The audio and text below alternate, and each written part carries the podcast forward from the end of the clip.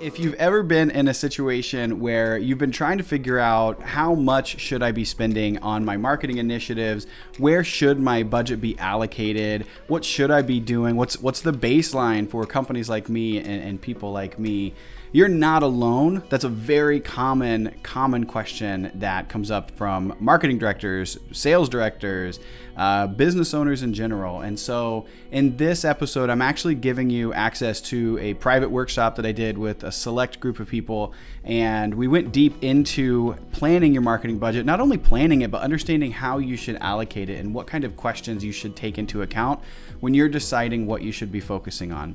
My name is John Aiken. I'm the CEO of Web Canopy Studio, and this is the Website Conversion Show.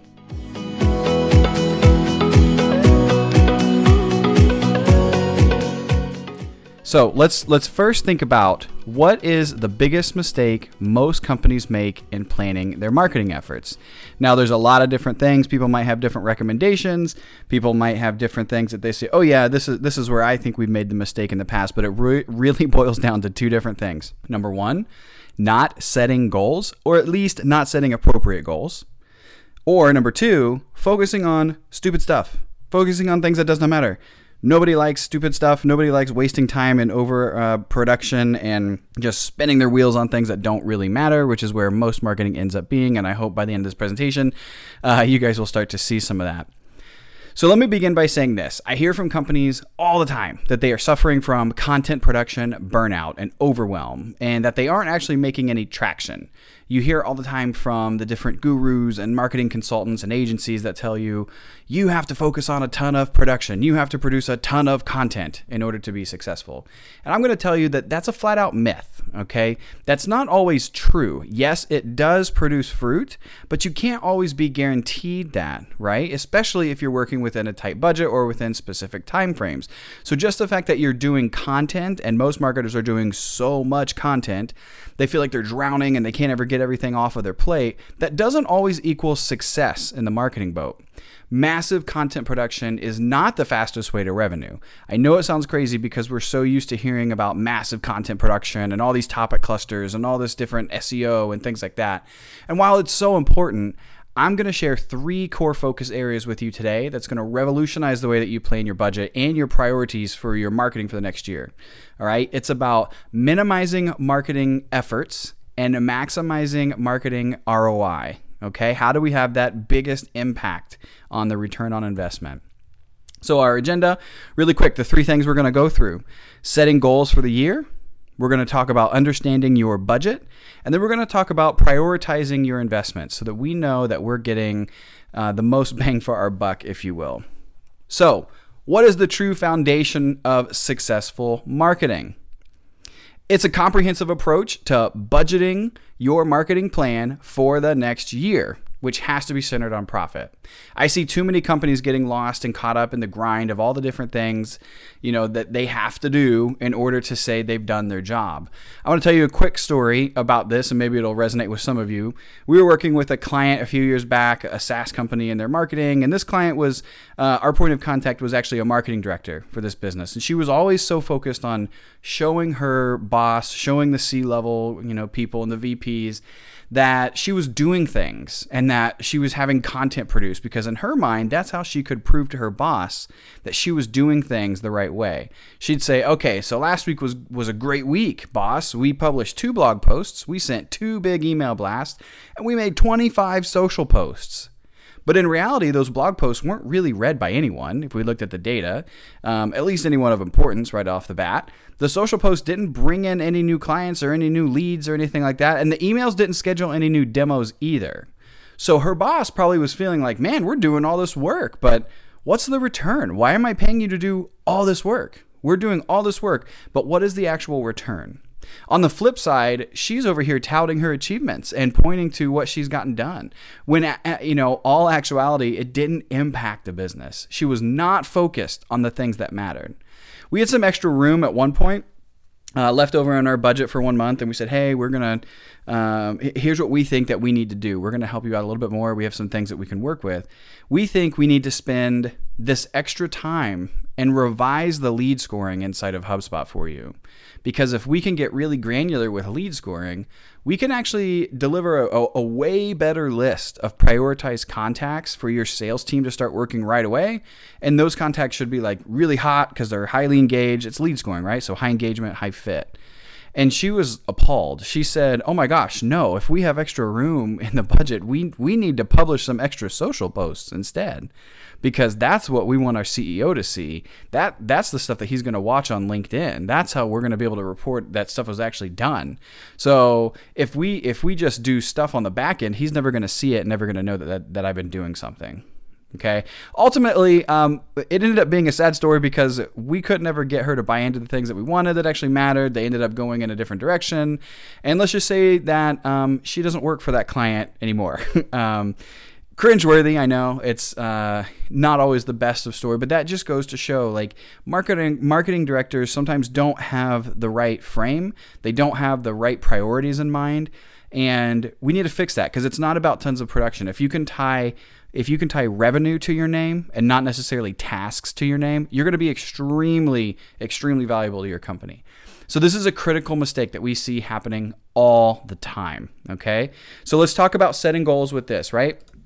The first one why are goals so important? Well, they tell us where we're going, they tell us what the actual target is. They can be broken down into short term, they can be long term, but if we break them down little by little, we can start to see okay, I have steps one, two, and three in order to hit that big goal. They give us KPIs to track throughout the year, key performance indicators. They give us the things that we need to know. So if my goal is seven new clients, then I need to know, okay, what is that actually? How many leads do I need to deliver to the sales team? Okay, so we're gonna start talking about that here in a second. So, in order to do this, we're gonna start with the big picture, okay, and then we're gonna start breaking things down into those individual KPIs or metrics, right? Because if we can know what the goals are, if we know where we want to be six months, 12 months, and so on, we can actually appropriately budget for that and, and get the strategies and the things implemented. And we can plan around those expectations so that we can truly hit these benchmarks as time goes on. So, how do we do that? Well, let's first break down what these goals are little by little. So, the big picture one, right? A year from now, what's the company's annual revenue goal? This might not be as a marketing director something that you are always privy to, but this is definitely worth a conversation to have with your boss. Then we want to know the average revenue per customer. What is the average deal size when you land a new client? Right? Is it 10K? Is it 100K? We need to know what the average deal size is so that we can start putting some numbers to that annual revenue goal. Because once we know the annual revenue, and once we know the average revenue per customer, we now have our first KPI our first metric, which is total number of clients that that the company needs to bring in in the next year. So uh, we're using HubSpot terminology here. So if we're going to say life cycle stages, let's just look at life cycle stages. Let's look at how many opportunities do we actually need in order to produce a client. Now, a lot of the times, this is a tough question for salespeople because they don't actually, or for marketing people because they don't actually know the answer. They have to talk to sales. So if you don't know how many deals your sales team needs to work on average to land one customer, that's a conversation to have internally. I know these conversations can be cringeworthy. They can be difficult to have, but these are things that we want to bring out into the open because once you do, you can start to have some really, really great conversations around how you can impact and bring more opportunities to the table. So, how many opportunities, which are like deals being worked? If I'm using Sales Hub inside of uh, HubSpot, these are the different um, accounts that I'm working through my pipeline. So, how many opportunities do I need in order to close one customer? Then we look at sales qualified leads. Sales qualified leads are basically leads that have been accepted uh, to work. So if we're marketing and we're, our job is to bring say, bring leads to the sales team, um, we could say this person is qualified, but sales also has to say this person is qualified. So this would be a sales qualified lead. How many people come in and then need to continue on? So how many SQLs to produce one opportunity? Could be a lot, could be none, very few. And then uh, lastly, we have the really important number that we want to be tracking from a marketing perspective marketing qualified leads. We, we call them MQLs. Um, in order to be an MQL, you have to be a highly fit and a highly engaged lead. So this can't just be someone who meets all the requirements that we're hoping to have as a client, and then we pass them to sales because they're not engaged. It also can't be somebody who is opening every email, downloading everything we send them, and coming back to the website a million times. That is not a good fit because it could be a student, it could be a competitor. And so they're never going to buy. So we don't want to waste the sales team's time. So a marketing's job, marketing person's job is based around this metric if you're really getting granular. We really, really want to tie marketing directors to a marketing qualified lead deliverable. So how many MQLs does it take to produce one SQL or opportunity as well? Let's do some examples here. I'll show you some examples. I'm going to give you two examples so that we can kind of walk through this. Let's just say this is a software company, um, a SaaS tech startup, and they're selling B2B software. There's probably a lot of you here listening. So, annual revenue goal $5 million. Okay, that's not counting. This is new revenue. That's not counting existing clients. They're they're, they're trying to bring in five new five million dollars in new ARR um, over the next 12 months. So average revenue per customer, ever, an average deal for them is about $100,000. So great, $100,000, awesome. That means it takes about 50 customers. They need to close 50 deals to hit their annual revenue goal. Okay, so that's starting to make things a little bit more tangible. We now know instead of, okay, $5 million, that's a big markup in the front, hopefully we hit it. It's like, no, you need 50 clients. Okay, let's build a marketing plan around what we need to do to deliver the leads to hit 50 clients. So we're going to say for every, um, we're going to identify opportunities, and we're going to say for every two opportunities we have, we close one customer. That means we need 100 opportunities to be worked by the sales team, or if you're a smaller company, maybe your CEO, or maybe you're doing the marketing and sales as, as well. So that means we're at about 100 opportunities to close 50 customers. Great that's really good to know. It, it, could be a lot worse. It could be a lot better, but hey, that's really good to know. Then we go back to the to uh, even further to SQLs. How many leads need to come in for us to work opportunities? We need to accept 500 leads to get 100 really good opportunities to to get 50 customers to close 50 deals. Okay? And then we're going to go back even further. In order for sales to actually vet these leads, we actually need a 10 to 1 ratio. So it takes for every 10 leads that marketing delivers to sales, they will accept one in. So that means we need 5,000 MQLs in order to bring to sales. Now that number sounds really, really high until we start breaking it down monthly. Then it starts to become a little bit more tangible because what that actually means is we only need 417 MQLs handed to sales each and every month that feels a lot more tangible. Now that might be a lot of, of contacts if you don't really have any. Um, and maybe maybe you have a, um, a ton of people. We often deal with clients who have 22,000 contacts in their user database. That does not mean they need to generate enough to bring out 417 new MQLs every month. It means they need to find 20 of their 22,000. We can mine that and get 417 out each month. Here's another example. Smaller company. We're saying it's uh, 1.25 million as their annual revenue goal. Their average customer is $72,000, which means they need 18 customers. Backing that out, they need 54 opportunities to hit 18 customers. A 2 to 1 to SQLs, they need 108 SQLs to reach 54 opportunities. And then lastly, we need 864 MQLs to close 18 customers. That breaks it out to 72 MQLs handed each month, roughly. Okay. So that is a really important thing. I want you guys to go through this kind of an exercise, take a screenshot of this, and start breaking this down on your own and figuring out, okay, on average, where am I? And if you have big question marks around the area, I would not just guess, I would actually have a conversation internally. Hey, sales team, what do we actually think? What is the actual scenario here? What actually happens? Okay. So, how do we get MQLs? You guys following me so far? Is this making sense? Getting MQLs is easier said than done, of course, because we need to figure out how to actually bring in a steady flow of highly qualified leads through a format that's scalable so we're not, again, stuck in this production grind. In order to do that, what your marketing must first focus on is building what we call a machine which will help funnel people into sales calls or demos. If we don't know our numbers in the first place, we can't predict how much effort needs to be applied to hit our goals. The last thing we want to do is spend money unnecessarily to hit a goal that was actually quite attainable for much less, or worse, not applying enough effort in the right areas and completely missing our goals. You will want to build this machine before you actually start to work on fueling that machine with all kinds of content. The machine is going to be something very specifically designed in a unique format, which should come in the form of like webinars or masterclasses, video sales letters, or challenges that get people engaged and get people to book a sales calls on their own. Now, I know many of you already do some of that today, and that's great. I know a lot of people do webinars today, and that's awesome. But I can tell you in the 10 years that I've actually run Web Canopy Studio, I've not one time had someone come through or, or that I've engaged with who was actually doing webinars the right way. If you're just giving away information and then asking someone to go to your website, you're missing out big time you're doing it the wrong way. All right, those are those are educational webinars, and those are great um, to, to help build rapport, but they're not going to help you get leads. All right. We need to talk about marketing that is focused on sales kind of webinars. The second core area of focus is around um, establishing what that budget should be. The main thing to understand here is that we need to establish how much we're going to spend in order to hit our goals. So we've established our goals. You might say we need 400 MQLs a month. That's fine. How are we going to get it? Do we have the lead flow now to hit it?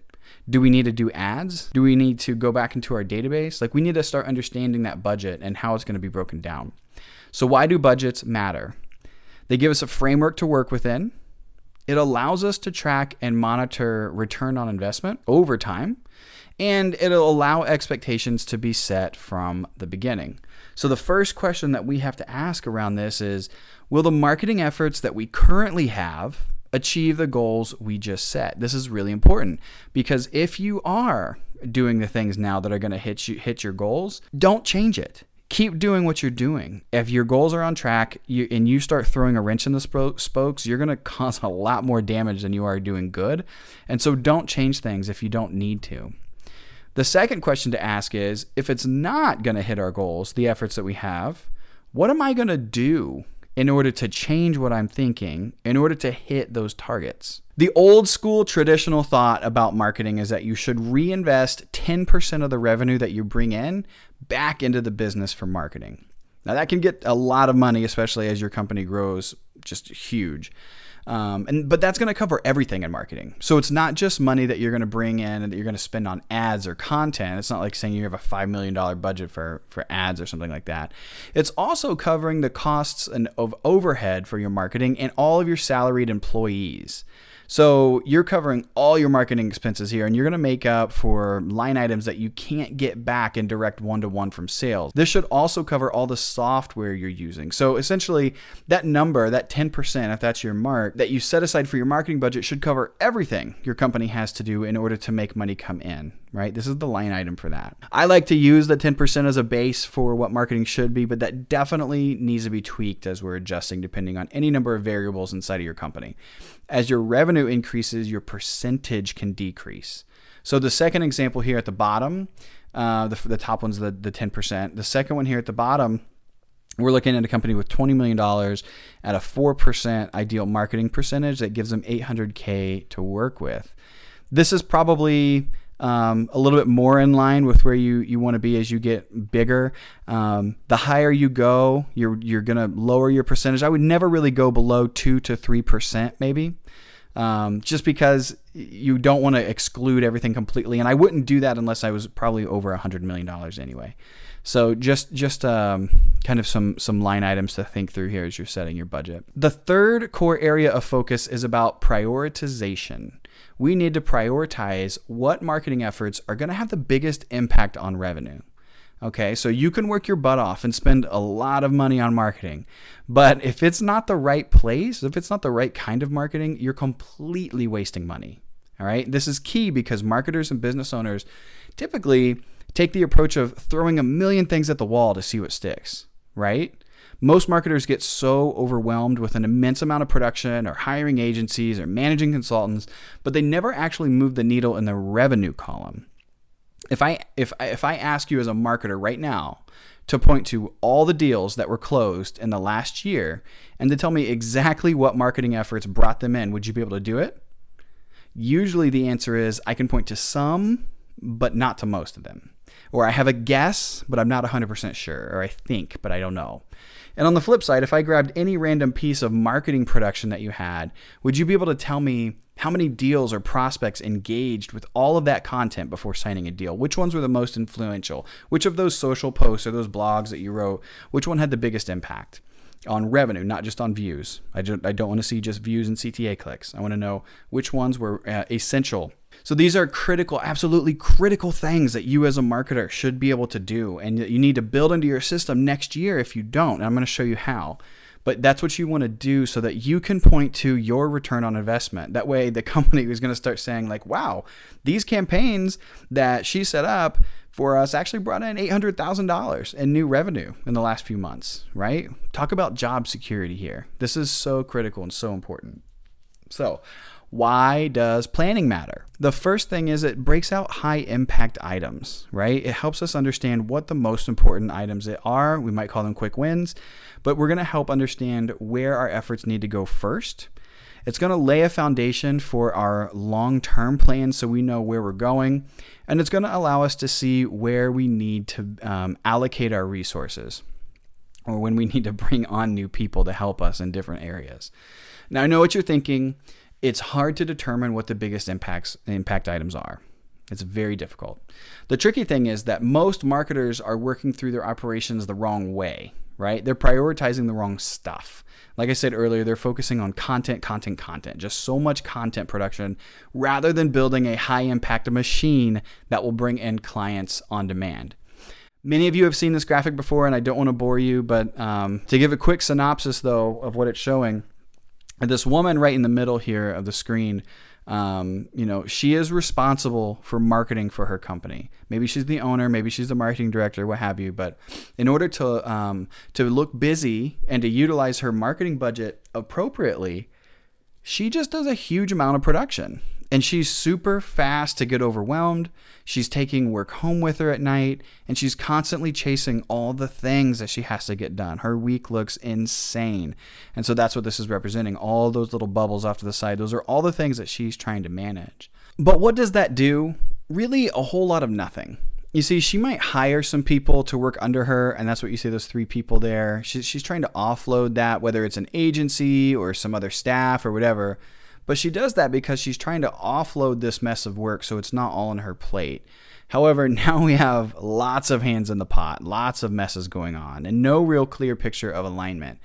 And with all of this cloud of stuff, this you know rat's nest of things that are floating out there in the middle, um, you know we might be able to show that we produced a customer on the back end of that, hopefully you know, which don't get me wrong is awesome. It's great to always be able to, to show that. However, is that scalable at all? Is that really profitable? Can we show what we're doing is actually having an impact on return?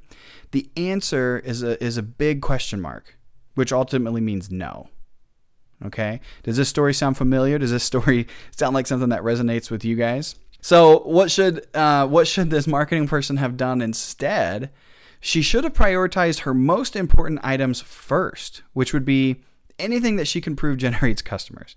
And in her case, because she's doing marketing and not sales, that might actually uh, just be that she's doing things that get clients to book a demo or to get clients to book a sales call um, which is really all she can do, and frankly, all she needs to do because if she's not running sales, she can't really help what happens after that.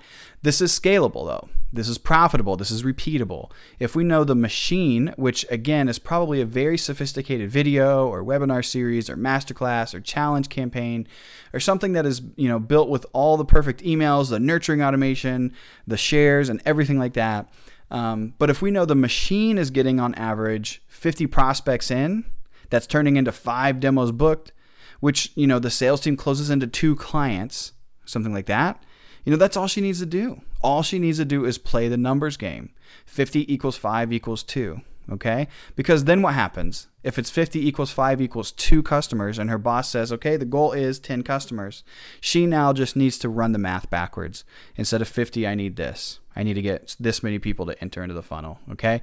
So that's how it works. Um, I hope that's making sense. Is that making sense? I think it's exciting. And guys, if you don't uh, if you don't have that now in your marketing tool belt, this should be your number one priority with your marketing budget. It works 100% of the time. And I've never had a client come through that did this with us and it didn't work. Right? So once she has the machine built, then she can focus on the fuel, which is answering the question of how do I get as many people into this machine as possible. That's where she's going to start with the scale and the production of valuable content, not just content for the sake of producing content. Producing content for no one helps no one right? If you don't know what the goal is of that content, then you shouldn't be spending time doing that until you have that goal. It just makes the most sense. Unless you have literally 80 hours a week that you can produce massive amounts of content, I wouldn't even step on it yet. That's what we call the fuel, which is going to be scalable and smart. All right. If we had two clients out and we needed four clients, then instead of 50 people coming in, we need 100. So, how do we get 100? Well, I can produce content and share it on social. I can run a, a, quick ad campaign. I can make videos and share with my existing leads. I can utilize my LinkedIn network and my staff. These are all things that we need to think about and that we can focus on as far as priorities go. Is that all making sense now? We call this process flipping the flywheel. And the reason we do that is because most of you are familiar with the flywheel from HubSpot. It's cool, it works. I think I think we all agree on that. But the question becomes how fast does it actually work? And the reason is if we're focusing on SEO, like organic content from topic clusters and pillars and all that stuff, most of the time marketers are going to spend weeks doing messaging and months. And we're going to do messaging and buyer personas, and we're going to do keyword research, and we're going to do topic clusters and pillar pages, and blog planning and blog writing, and all these other things that really fall under the attract stage. And most agencies literally are going to write you entire proposals with services that exist almost entirely around that stage only in the flywheel. That's where all of their services are going to focus. And they'll throw in other things like landing pages and we're going to give you some, you know, premium content and so on. But that's where their their efforts are going to stay. But why is that wrong? Well, it's not wrong. But it's not going to bring you revenue, I would argue, for at least a year. Okay? It takes six to nine months for organic content to really start to have some SEO traction and some impact, especially at scale. And you might get lucky with one or two things that pop up quickly, but that's the reality for just about everyone. And even then, what are we doing? That's just the start of the buyer's journey. So, do you want to do all of this work that essentially makes you bogged down in production for a year with no revenue showing up? No, no one wants to do that. In fact, marketing has the highest turnover out of any position. So marketing people could be gone in that time, right? But I can tell you, no one is letting anyone go that's tied to revenue production. I'm sure you've noticed this too. And so the reason is um, the reason we're focusing on flipping the flywheel is because we have to get to the bottom. We have to impact what's at the bottom of that flywheel, not at the top of the flywheel first and work our way back. So to fix this, the correct answer, flip the flywheel and start with the end of the engage stage first, which is that machine that we were just talking about. And when you flip the flywheel, you're going to tie revenue focused metrics and KPIs like sales calls books and MQLs and demos and things like that directly to what your marketing team is producing. All right, can you guys see yourself doing that? And if you're wondering if this works only in specific industries, the answer is no. This is not something that only works with just a few different kinds of companies. The overwhelming majority of our clients are B2B SaaS companies or tech companies and manufacturing businesses too. And we do this with consulting work and all these different kinds of businesses across the board, and it works every time. The only place I would really modify this is if you're selling low dollar e commerce, you know, like $5 candles or something like that, then you're going to want to do something probably different because you're working with mass volume and not just um, core leads coming through here's an example of how this actually works. This is a client of ours called KP Evolution. They're a wireless startup in Texas, super cool company. They created a system inside of HubSpot with us that would basically help them get more demo requests, right? New startup, uh, really big deal. They needed to show traction and make sure that they were getting um, new customers onboarded quickly. All right. And so what we did was we focused inside HubSpot and on their website, we focused on building a machine with them. And we helped them hit $1.7 million in just 10 months. We didn't have to do this with a ton of content. We didn't have to spin our wheels doing all kinds of things just to get SEO and personas and all these things out there. Like we focused on what matters and then we fuel what matters. It's common sense and it just makes so much sense when you put the right effort in the right places. We won a HubSpot Impact Award for the work on this website and the results that these people have achieved. And I couldn't be more proud of these guys. Just a great company, um, a really cool partner to work with. Can you guys imagine if this kind of stuff happened to you, if this was your company and you could build a machine that would make this work? Well, there you have it. Ladies and gentlemen, thank you so much for listening in. I hope it was helpful. At the end of each episode, I like to give a quick synopsis of the talking points of the major things that I hoped you would take away from this. And so I know there was a lot, we went over a lot of content in that presentation. So the three most important things that I would do if I was in your situation today, the first thing that I was I, I would do if I was trying to figure out what my marketing marketing budget should be and where I should go with it. Number one, I'm going to set my goals for the next 12 months. I'm going to look at what I want to do. I'm going to look at what I'm trying to achieve, what I'm trying to accomplish, because the last thing you want to do is, if you're a marketing person, for example, is go to your CEO and say, I need $120,000 or I need $500,000 for my marketing budget without really being able to show them an ROI or what that's going to deliver for them. And so we want to make sure that we are able to set those goals. If you're a business owner, you know as well as I do, the last thing you want to do is just be spending money for no reason if you're not going to know what's going to come back from that return, right? So, number one, we have to set goals for the year. We have to know what we're trying to achieve, what the expected outcome is, and that'll allow us to track whether or not we're on target. Okay. Number two, we have to understand that budget. We have to know if we're on track, if we're hitting the things we want to, where it needs to be broken out, what kind of things we need to do differently. We need to have a plan, right? We need to have a plan for where we're spending that money. The last thing I want in my marketing budget is sponsoring my kids' T-ball team T-shirts, right? That's yes, it's the right thing to do. I love my kids. Don't get me wrong. I don't even play t-ball. Anyway, you get what I'm saying. Like the return on investment, and unless that's your market, maybe that's your market like maybe families is who you're selling to, then great, totally do it. There's probably a return. But with me, that's not my market, and so that would not be something that I would want to allocate my spend to. And I know that's a silly example, but it happens all the time. Okay. And then the last thing would be prioritizing your monthly investment. Know where you're spending, how much you're spending, and why you're spending it. You're to prioritize the important items first, and you're to deprioritize the things that don't deliver results. Okay, stop focusing on stupid stuff. We're to focus on smart stuff. All right. I think that's it. Make sure you guys, if you have not done so already, check out the website conversion assessment at webcanopystudio.com slash assessment. It's 30 questions. It's super quick. It's really easy to go through. You're going to get a customized report about what you're doing wrong, what you're doing well, what you need to have some ideas to improve upon, and it's going to give you checklists and guides and all these different tutorials of things that you can do on your own to improve your website conversion. I think that's it. Let me know if you have any questions and we'll see you next time.